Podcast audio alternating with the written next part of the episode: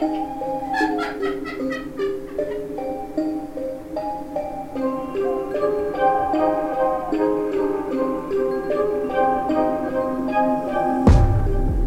kommer nu få höra en berättelse.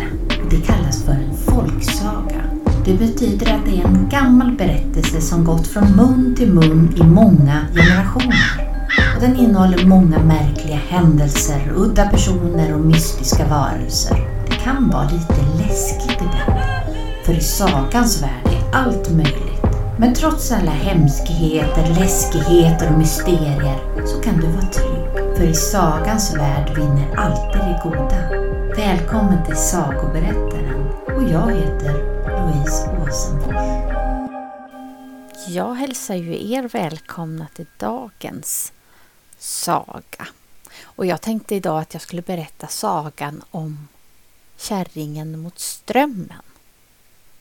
Den som gör tvärt emot andras vilja eller envist hävdar en avvikande mening kan ibland få höra att han eller hon är kärringen mot strömmen eller en riktig motvallskärring.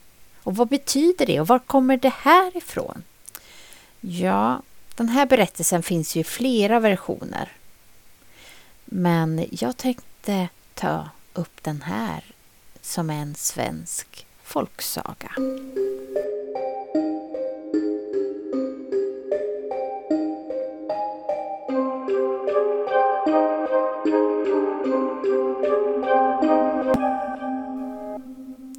Det var en gång en gubbe och en gumma som aldrig kunde dra jämnt. Om gubben ville göra en sak så ville gumman alltid göra det som var tvärt emot.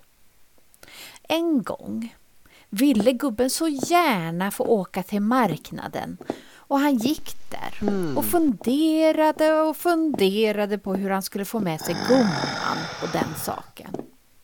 Och när han hade tänkt länge och väl så sa han Ja, vi ska inte åka till marknaden nu. Jo då, det ska vi visst det, invände gumman. Vi ger oss iväg redan imorgon bitti. Ja, men då skulle vi i alla fall inte haft häst och vagn med oss, menade gubben. Vi kan gott gå där till fots. Till fots? ropade gumman. Det kommer aldrig på frågan. Vi ska ta bägge hästarna och den finaste vagnen. Så nu vet du det. Ja, ja, ja, ja, suckade gubben. Men i så fall behöver vi inte ta med oss något att äta eller dricka. Jo, det är just vad vi ska det, skrek gumman. Vi ska ta med oss en hel hink med havre till hästarna. Och matlådan, ja den ska vi proppa full med godsaker och en kagge brännvin. Det ska vi allt ha. Nu hade gubben inget att invända och dagen därpå så for de iväg precis som gumman hade sagt att de skulle göra. Efter en stund kom de till en bro där vägfarande brukar rasta och låta hästarna beta.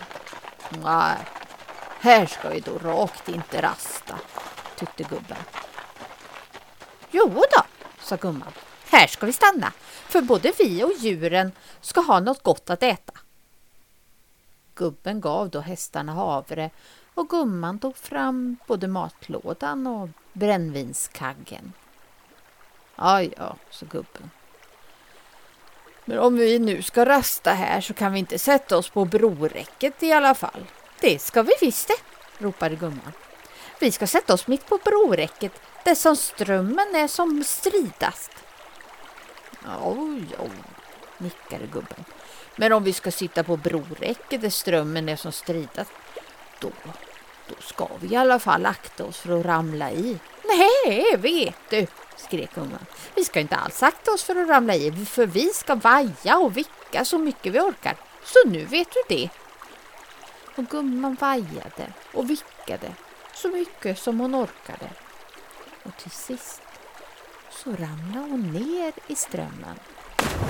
Åh, åh, sa gubben. Mot har du varit i hela ditt liv, men nu får du allt följa med. Ska jag följa med? frustade gumman. Nej, vet du vad? Mot ska jag vara, så mycket som du vet. Och så kravlade hon och kavade mot strömmen. För mot, det skulle hon vara ända in i döden. Och därför så fick hon heta Kärringen mot strömmen. Ja, det var den här sagan. Ovanligt kort, men ganska tänkvärd. Att ibland kanske man får fundera på när man tar sina strider och hävda sin egen vilja. Men eh, tills vi hörs nästa gång så säger vi snipp, snapp, snut och så var den sagan slut.